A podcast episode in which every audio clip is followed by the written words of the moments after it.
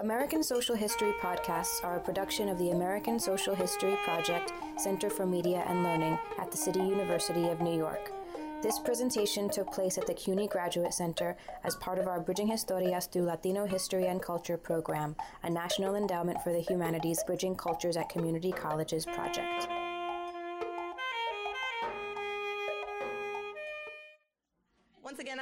I work at SUNY Stony Brook. I teach in the history department there. Um, what I what we wanted to do is that someone had um, come up to us and asked us to say more about the song "Deportee" by Woody Guthrie, and so we wanted to play it for you because I think it's a good segue into what I'm going to talk about with the Bracero program.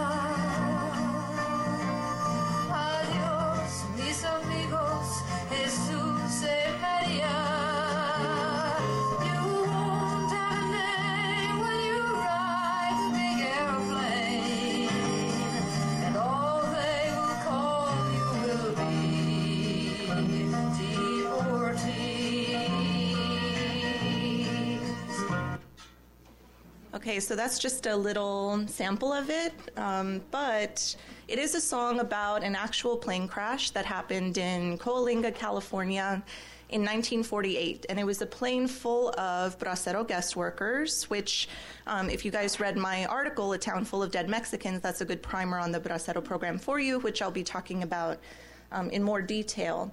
And it was a plane full of these guest workers from Mexico who had uh, finished with their contracts. They were taking them back into the interior of Mexico along with some undocumented immigrants.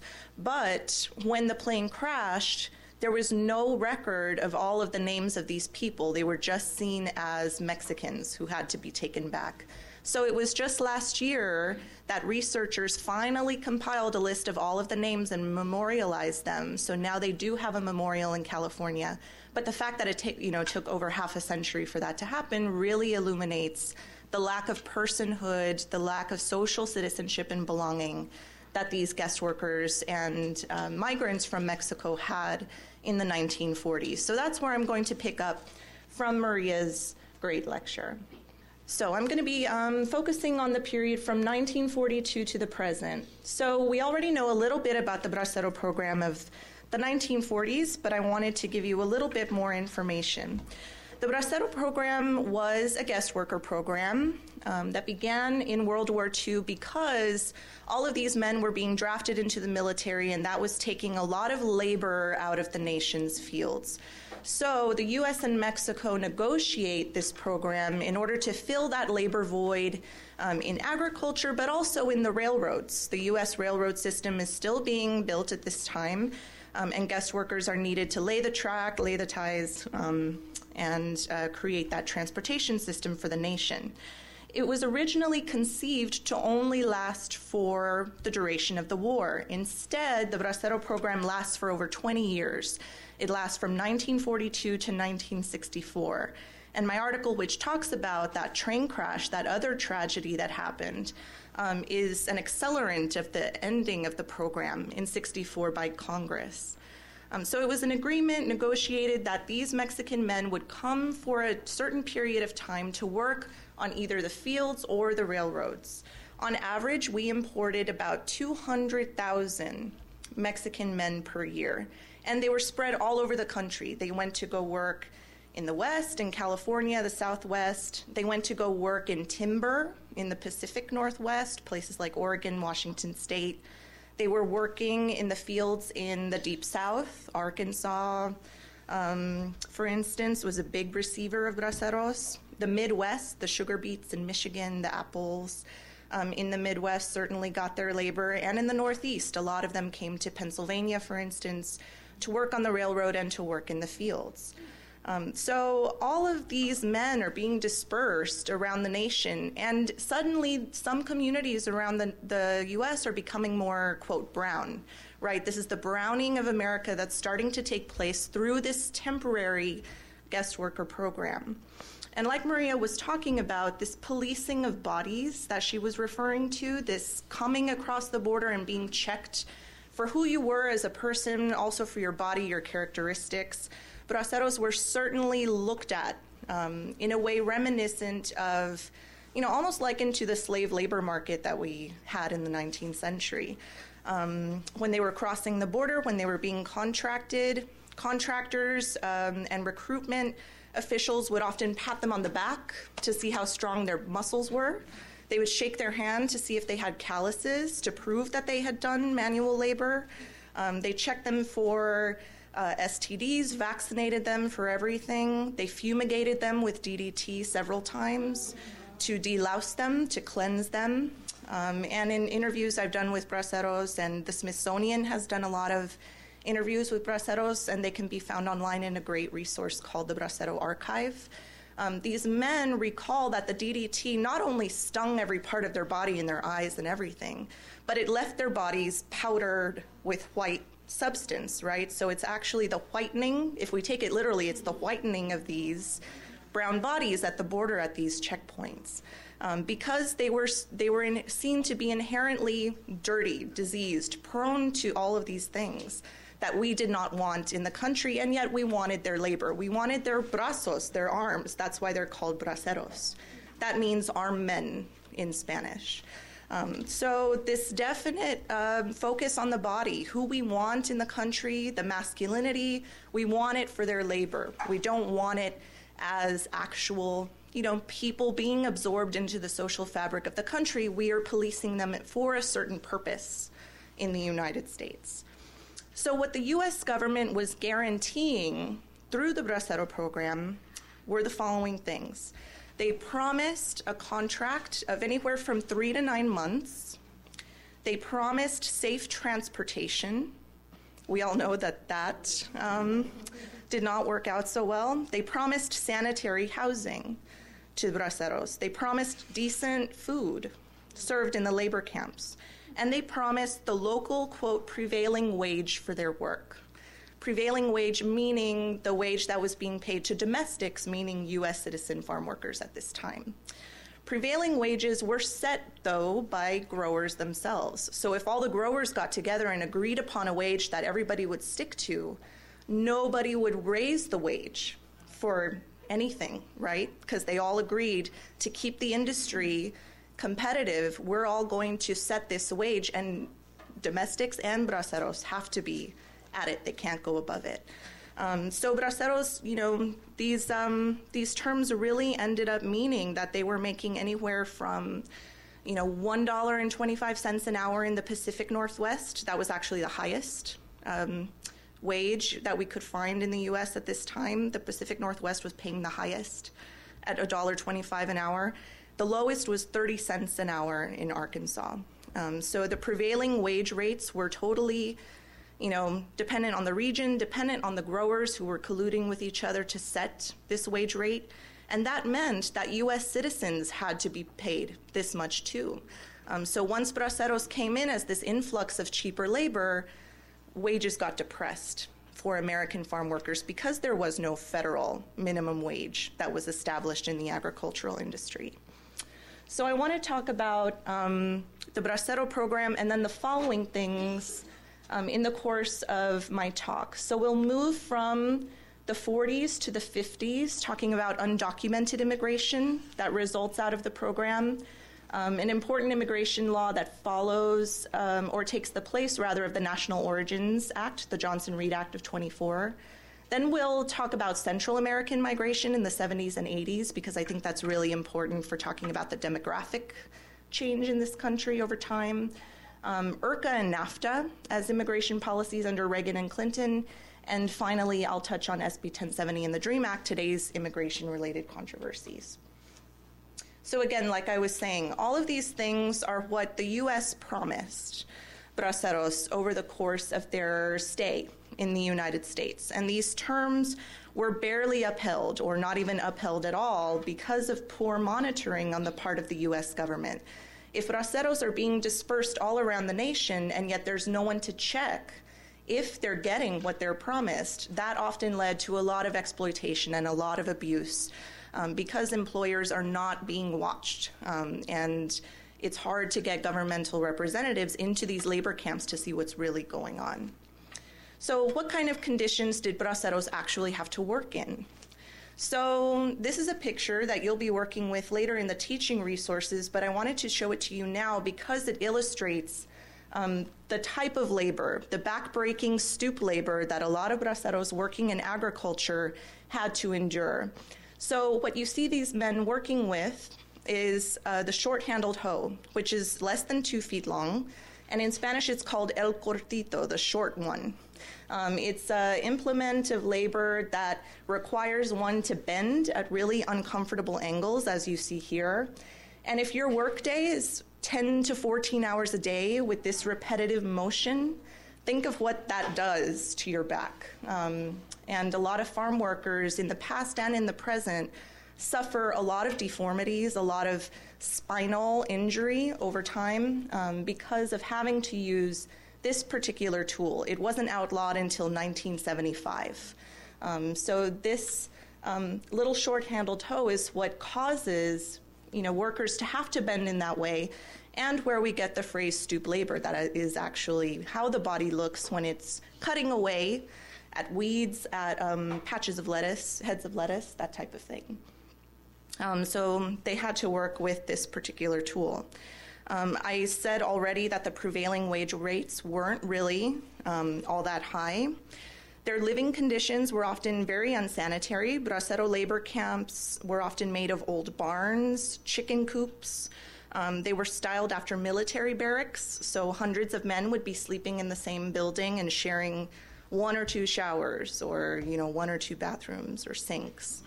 Um, physical danger, um, like you read about in my article, unsafe transportation was very prevalent. Um, often transported these laborers in buses or trucks that did not have any um, sort of safety, um, uh, you know, respect to safety in them.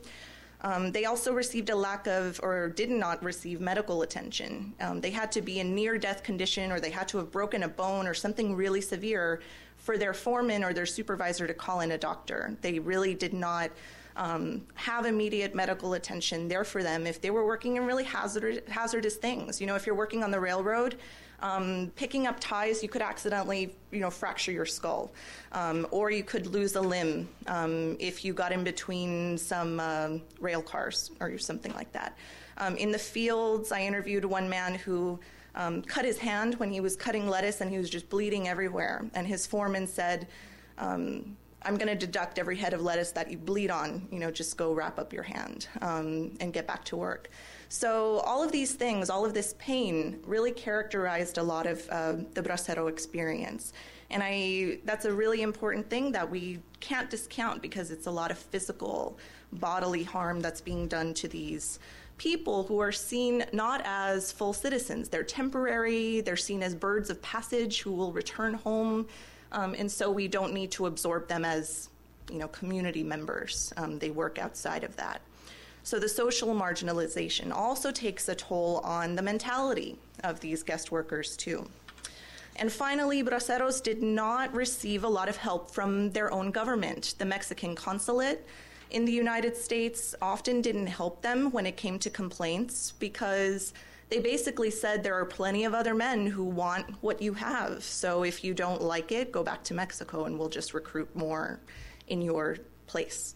Um, so this bottomless pool of economically desperate Mexican men who wanted to work in the program fed, you know, this vicious cycle of wage depression, of exploitation, um, because if the economy was so bad in Mexico that people were willing to endure all of the, these um, afflictions and these types of pain, then that always meant that agribusiness had the upper hand. They always had this reservoir of cheaper labor that was prohibited from unionizing in this binational agreement. They could not agitate for better conditions. They were really, really powerless in this program.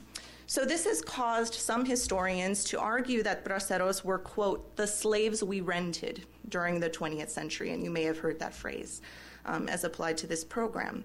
Um, and a really interesting debate that I always have with my students at Stony Brook is how much can we liken this program to slavery? What are the similarities and differences when it comes to race, labor, um, bonded labor, um, immigration, all of these different things? Um, brings up a really interesting discussion. How do we see um, the, the, the history along with the present times? Because this wasn't that long ago. If it ends in 64, that's a lot closer in students' minds than slavery, but that's a big way to bring these two stories together. So I always find it interesting that my students latch onto that as something to discuss and debate with themselves.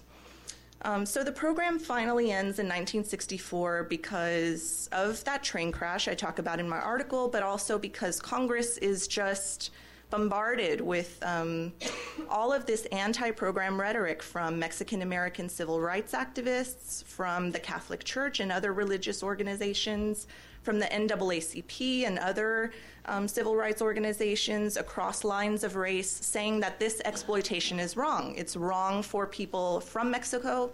And it's wrong for people in the United States who are losing their jobs because they're being replaced with this non unionized, cheaper labor force that growers are taking advantage of.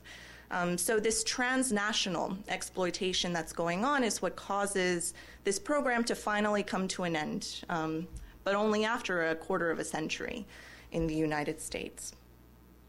Um, so, what the program also does is create a parallel stream of undocumented immigration. Um, and this uh, creates tensions between U.S. citizen Latinos and immigrant Latinos.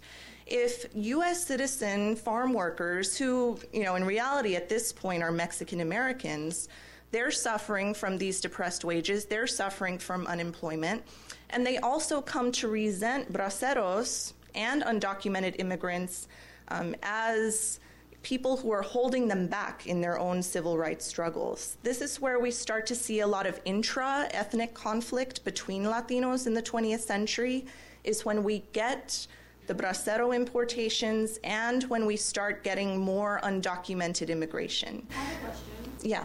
How did this go from being Mexican to being Latino? Oh, well, when I'm talking about Latino, I'm using that as an umbrella term to talk about both U.S. and immigrant. But up until this point, what you're talking about, they were all Mexican. Right. Okay, so then what we're looking at is really intra-Mexican. Yeah, intra Mexicano, if we want to call it that. Yeah. But I use Latino because I'm talking about more than one group, but I see what you're saying. It's just. Um, Not in the way that you're trying to use them now. Right. So there are separate guest worker programs going on. Like a lot of Puerto Ricanos are coming to the Northeast to work in their own separate guest worker program. But yes, in this case, I'm just talking about Mexican origin people. Um, so the racial association that Mexican Americans have with braceros, they start being conflated all as foreigners, all as um, these people who don't belong here as citizens in the United States.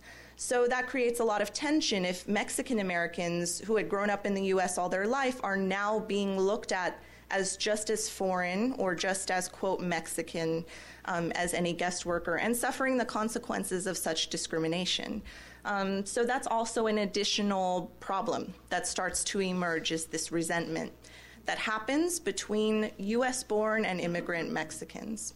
Um, the 1950s, especially, are a decade where we see this tension operating. The Bracero program, what it does is that it causes this parallel stream of undocumented immigration.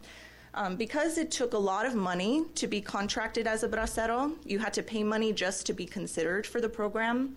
And it took so long to, to find out if you were going to be contracted. It could take weeks or months. Um, some people wanted to jump the line, in essence. They didn't want to wait, they couldn't wait, they didn't have the money to pay for the contract. Um, so they uh, started immigrating without papers, sin papeles, unauthorized. Um, so these people were derogatorily termed wetbacks. Um, and these people, undocumented migrants, they were both men and women, unlike braceros, who were just men. They were both male and female. Um, and they worked for even lower wages than what braceros were working for. Because they were more economically desperate, they were willing to accept the worse wages. What this does is depress wages even further. If a grower knows that he can get, you know, a worker for 50 cents an hour, he's not going to want the citizen worker who wants a dollar or more an hour, right? Or a bracero who has in their labor contract that they should be paid 90 cents an hour, for instance. Um, the lower that the echelons go when it comes to the labor hierarchy, the more exploited everybody becomes at all the different levels. So, the figure of the undocumented migrant, if we think about the national context going on here, it's the Cold War. It's the time of the Cold War. It's the time of this fear of radicals, like Maria was saying earlier, of subversives, of foreigners, infiltrators um, crossing our borders, and that extends to the figure of the quote wetback. Um, and I'm only using that word because it was the word that was being used by governmental officials and by anti immigrant um, um, figures at this time period. So the INS actually conducts a paramilitary operation that they actually call Operation Wetback in 1954. And this was an immigration raid uh, process that took place all across the Southwest. And what it did was expel 3.7 million undocumented Mexicans from the country by bus, train, plane, and boat. They actually had boat lifts as well. Um, so all of this is going on in a time where Mexican Americans, US born, Mexicans are really concerned with presenting themselves as American as they can be, right? They don't want to be looked at as foreigners. They don't want to be targeted as people who don't belong there. Um, and what the INS Operation Wetback actually does is lead to a lot of racial profiling. If these immigration raids are taking place in the streets, in movie theaters, in bars, in the fields, um, in different sectors of the public, you know, of public life, um, a lot of INS officials are actually wrongly apprehending Mexican Americans just because they, quote, look like a wetback. Um, so this leads again to those tensions between Mexican origin people, immigrant versus citizen. Um, and the two are being conflated by immigration authorities at this time period. So I want to give you a sense of who the undocumented were. Who were these people who were trying to cross without papers? Um, my own research on the Salinas Valley of California, um, Steinbeck country, um, I looked at the INS uh, branch office records from the 50s, and these are just some of the faces of undocumented migrants who were eventually deported once they were caught by the INS. Um, as you see, there are a variety of ages. They're both men and women. Women, you know, more rare. There were fewer of them, but they were still coming um, for work, to be reunited with family, um, and crossing the border in really dangerous ways. We had people who were, you know, trying to hold on to the backs or the undersides of freight trains coming into the United States. There were people crossing through, you know, extremely hot or cold desert territory. Um, there were people trying to cross by swimming the Rio Grande River coming into Texas. That's actually where we get the term wetback. It's you're wet when you come out of that river um, trying to cross into the United States. So, as you see here, you know, some of these people are incredibly young. Um, some of these migrants, you know, they, they look like little boys, and they are. really. Um, this first one you see here at the bottom, that's Antonio Vasquez. He was 18 years old. And he wanted to be a doctor, but he was too poor, so he had um, to, for himself and his family, cross into the United States. Guadalupe Bravo, in the middle, crossed into the US three times and was deported each time, but he kept coming. He was only 17 in that picture.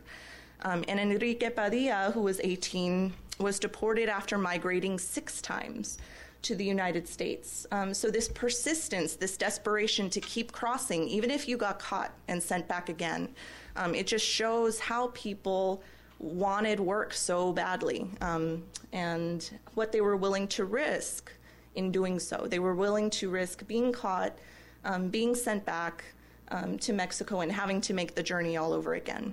So that just gives the personal kind of side, the humanity to this figure of the illegal alien, which becomes very racialized, very demonized um, in American Cold War culture. And the INS is certainly um, playing more into that. So before I move on to um, Central American migration, I wanted to just give you uh, this one um, important immigration law that takes the place of the Johnson Reed Act in 1924.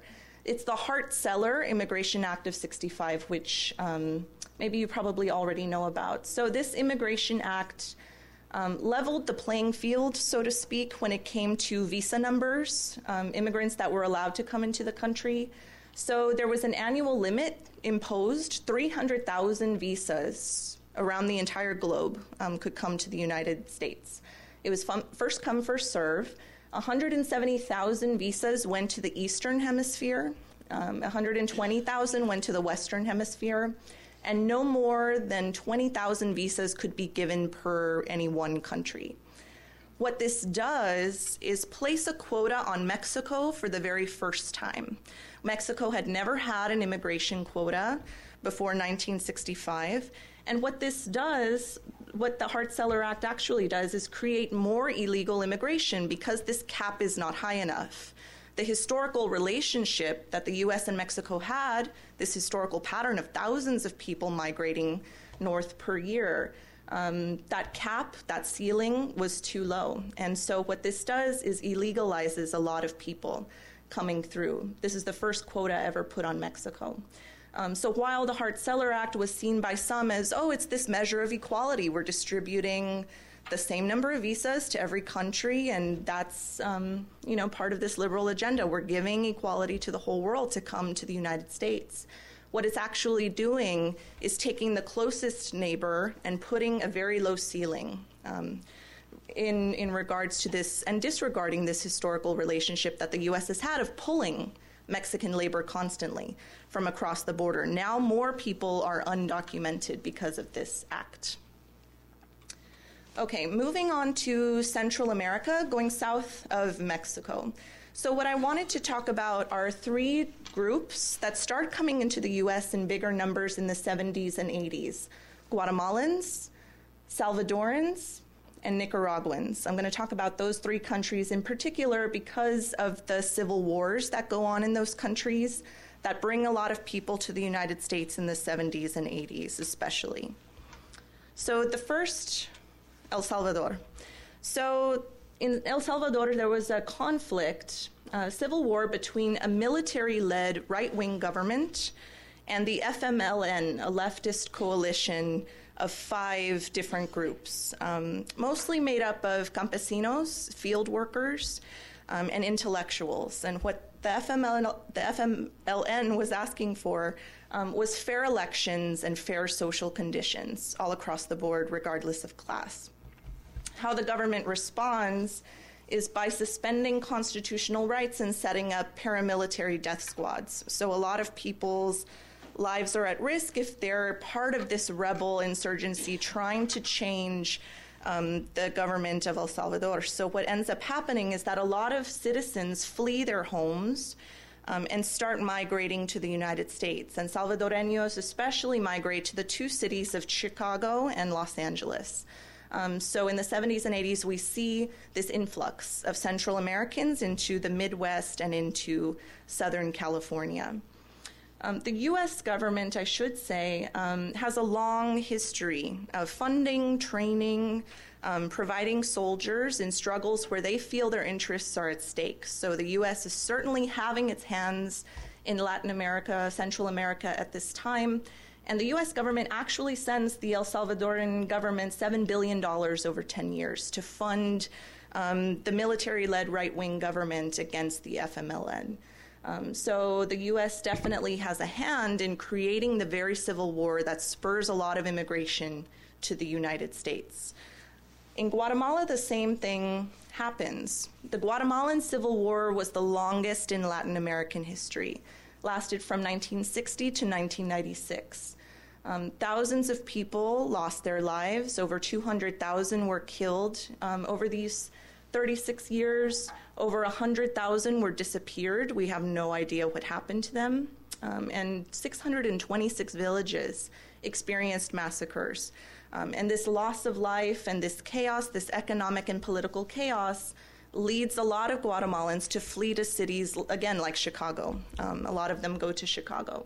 And once again, we see the US financing and training the Guatemalan uh, police and military because they had economic interests in Central America and they wanted to keep those leaders in power. They were the ones that the US was working with um, to protect their own economic and political interests there. So, this chaos, this political chaos in Central America at this time period, is what's causing that demographic change that we see in the United States. A lot more Central Americans coming. The same case with Nicaragua. Somoza was the dictator in power over the 1970s, backed by the United States. And the leftist Sandinistas, or the FSLN, um, were the rebel insurgents trying to overthrow Somoza and change the government of their country.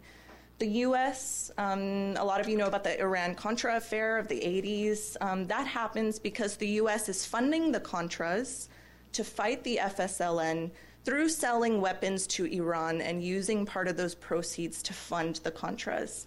Um, and this all comes to light in a court trial in the 80s where Oliver North was deposed, and you know, we all remember that story. So, um, Somoza is eventually deposed in the late 1970s, but in the process, a lot of Nicaraguans have tried to flee as well. They want to flee all the turmoil in their home, and so Florida is their preferred destination. So that's why we see um, a big Nicaraguan influx in Florida, places like Miami, um, in the 70s and 80s. So that gives you an overall picture um, of what's going on in the individual countries. Central Americans as a whole, as of 2010, there was almost 1.7 million Central Americans living in the United States. Um, but the way that their citizenship and the way that their belonging has been different from, say, Cubans um, over the course of the Cold War was that they faced very stiff or uneven immigration laws and policies. Um, refugee status was not given to any of them because, in declaring them refugees, the U.S. would have had to admit their role in the very things that made them refugees in the first place. Um, amnesty was only given to a small percent um, of the Central American migrants who came, and TPS, which stands for Temporary Protected States status, was only given in certain cases um, for Central Americans. So it's been this inconsistent way of treating this population in the United States as migrants that has definitely affected their pathways to social inclusion, to social belonging. Um, in very different ways than their, their counterparts, such as Cubans in Florida, were experiencing a lot more forgiving immigration policies at this time because of the anti Castro um, sentiment during the Cold War. In the 1980s, some American citizens take it upon themselves to provide sanctuary for these Central Americanos who are coming in. Um, so the sanctuary movement, um, churches in Tucson, Arizona, and San Francisco, California, start offering shelter to these migrants to keep them safe from prosecution. Um, and this brings up this whole debate of how much can a citizen help a migrant? Um, when does moral law or a human rights perspective overcome, or when should it um, overshadow immigration policy um, by the US government? It's a very um, important debate. That, uh, again, is, is beneficial to talk about um, with students.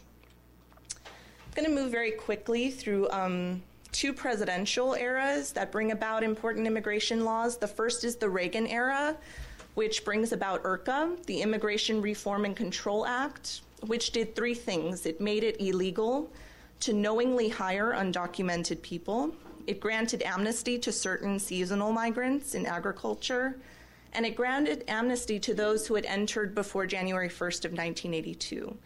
Um, but because of poor enforcement and poor administration, a lot of migrants didn't know if they qualified um, for such a thing. They didn't know where to go to, you know, have these amnesty um, documents given to them or this status given to them. And so the era of IRCA was a very confusing, bureaucratic nightmare, um, if we want to put it bluntly, um, because it, it promised a lot of things, and yet when it came to the actual implementation, there were still a lot of people who may have qualified for all of these things but didn't. And the illegalization of knowingly hiring undocumented immigrants, a lot of employers did not receive the sanctions that they should have for violating that law. So a lot of um, employers, especially in agriculture, were just you know got away with continuing to employ undocumented people. In the Clinton era, Clinton tried to prevent undocumented immigration through deterrence, um, policies of deterrence. This is when we start to see the border becoming militarized. The fences and the walls start going up in what some people nickname the tortilla curtain um, that goes up between the US and Mexico at this time. The physical um, uh, visibility uh, that the border is closed. Um, NAFTA is a huge thing, I think, in the trajectory of immigration history. That was implemented in 1994 under Clinton's administration. And what it was was basically this trade agreement between the US, Mexico, and Canada that eliminated a lot of tariffs, um, taxes on imports and exports. Um, so, what actually ended up happening was that US corn, for instance, imported into Mexico, ended up being cheaper than the corn that was being produced by Mexican farmers themselves. What that ends up happening is putting a lot of Mexican farmers out of business and making them migrate to the United States for work. Again, we see this um, un- these unintended consequences of these policies, right? Something that is meant to open trade is actually preventing people from making a living and causing more migration to happen. Um, maquiladoras are border factories that also are a result of NAFTA. NAFTA allows U.S. companies to set up shop in Mexico and create border factories that, one, are um, experience a lot more leniency when it comes to environmental regulations. They're allowed to dump a lot more toxic waste in Mexico than they are in the United States. Um, they're allowed to pollute the air a lot more in Mexico because of these uh, border industrialization agreements and they're allowed to pay their workers a lot cheaper wages. Um, so what this does is take a lot of U.S. business out of the country. Maquiladoras um, are for companies like Sony, GE, HP.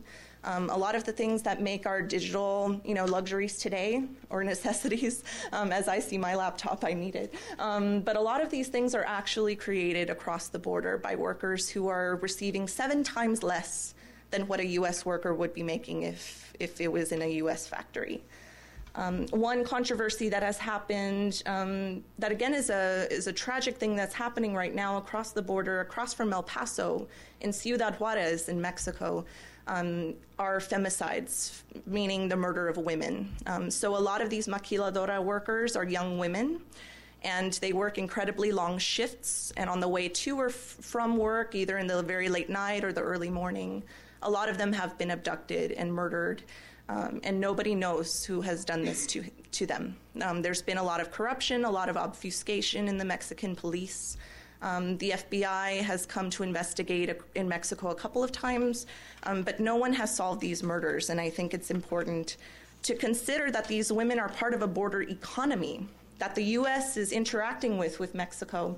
Um, and I think the loss of their lives is something to take into account when we think about border trade, border economies, and our binational responsibilities um, to these things. I know I'm over time, but I'm just going to wrap up with one um, last thing, which is today's immigration crisis that's going on. What are the different controversies that we're dealing with today?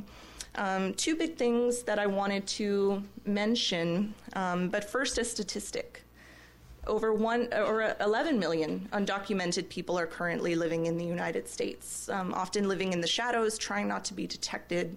Um, 80% are from Latin America, 60% from Mexico alone. So Mexico continues to be the largest Latin American sending nation um, when it comes to undocumented immigration. The two big controversies, the two big debates that are kind of on our table right now um, are Arizona's SB 1070 and the DREAM Act. SB 1070 was originally passed by the Arizona legislature in 2010, and what the original SB 1070 tried to do was make it a misdemeanor to not have your documents on you, your birth certificate, proof that you belonged in the United States. Um, and it allowed authorities to apprehend you if they suspected you of being undocumented. Um, so that could mean anything from seeing a suspicious behavior to just thinking, suspecting that you weren't supposed to be in the country. Um, and this is what has led a lot of people to call it racial profiling. It's very reminiscent of Operation Wetback if you think about it. It's anyone who looks like they shouldn't be here. Um, and what the Supreme Court did was strike down the not having the documents on you as a crime, but it kept the reasonable suspicion part of it, which uh, that's what's upsetting a lot of people. Um, it's this continuation of allowing authorities to gauge you um, on their own criteria as not belonging. Um, and that, of course, leads to tensions around citizenship. And finally, um, and this is something your students will definitely be interested in, is talking about the DREAM Act because it affects people their age, um, or a lot of people their age. So the DREAM Act stands for Development, Relief, and Education for Alien Minors. Um, and what this act is trying to do is um, serve youth who were brought into the country illegally by their parents, but who they themselves did not, they were too young to be aware that it was a crime to be in the country um, illegally. So a lot of these kids, a lot of these youth did not find out they were undocumented until their parents had to reveal it to them when they were applying for a driver's license or applying to a college scholarship. Um, or a lot of these kids have been aware that they've been undocumented and have had to realize my life stops at high school. I can't do anything further um, if I don't have a way to get into college, to get financial aid um, and to be helped to move on, um, to have a future. So what the DREAM Act is trying to do is um, give these youth the option of you know enrolling in college or enlisting in the military, and having that be the condition under which um, they have a legal path to citizenship. And of course, when that's couched you know, in this package of total immigration reform, a lot of people see the DREAM Act as complicated. They don't want to pay um, for the financial aid for these students, especially you know state colleges. This is where it applies. You would be paying for um, the financial aid. You would be paying to have these students in schools, um, in colleges. Um, and another argument against the DREAM Act is that it would encourage chain migration. Those are the two big arguments against this act. The argument for it is why wouldn't you want talented youth in our schools in the military? Um, and dreamers are the activists, the young activists who are trying to persuade the House to finally decide um, on it and to push immigration reform because the Senate already has, um, and now it's up to the House. So, will these dreams um, be realized or will they not? Um, that's something that we're looking at today. So, I'll just end there. Thanks for your patience.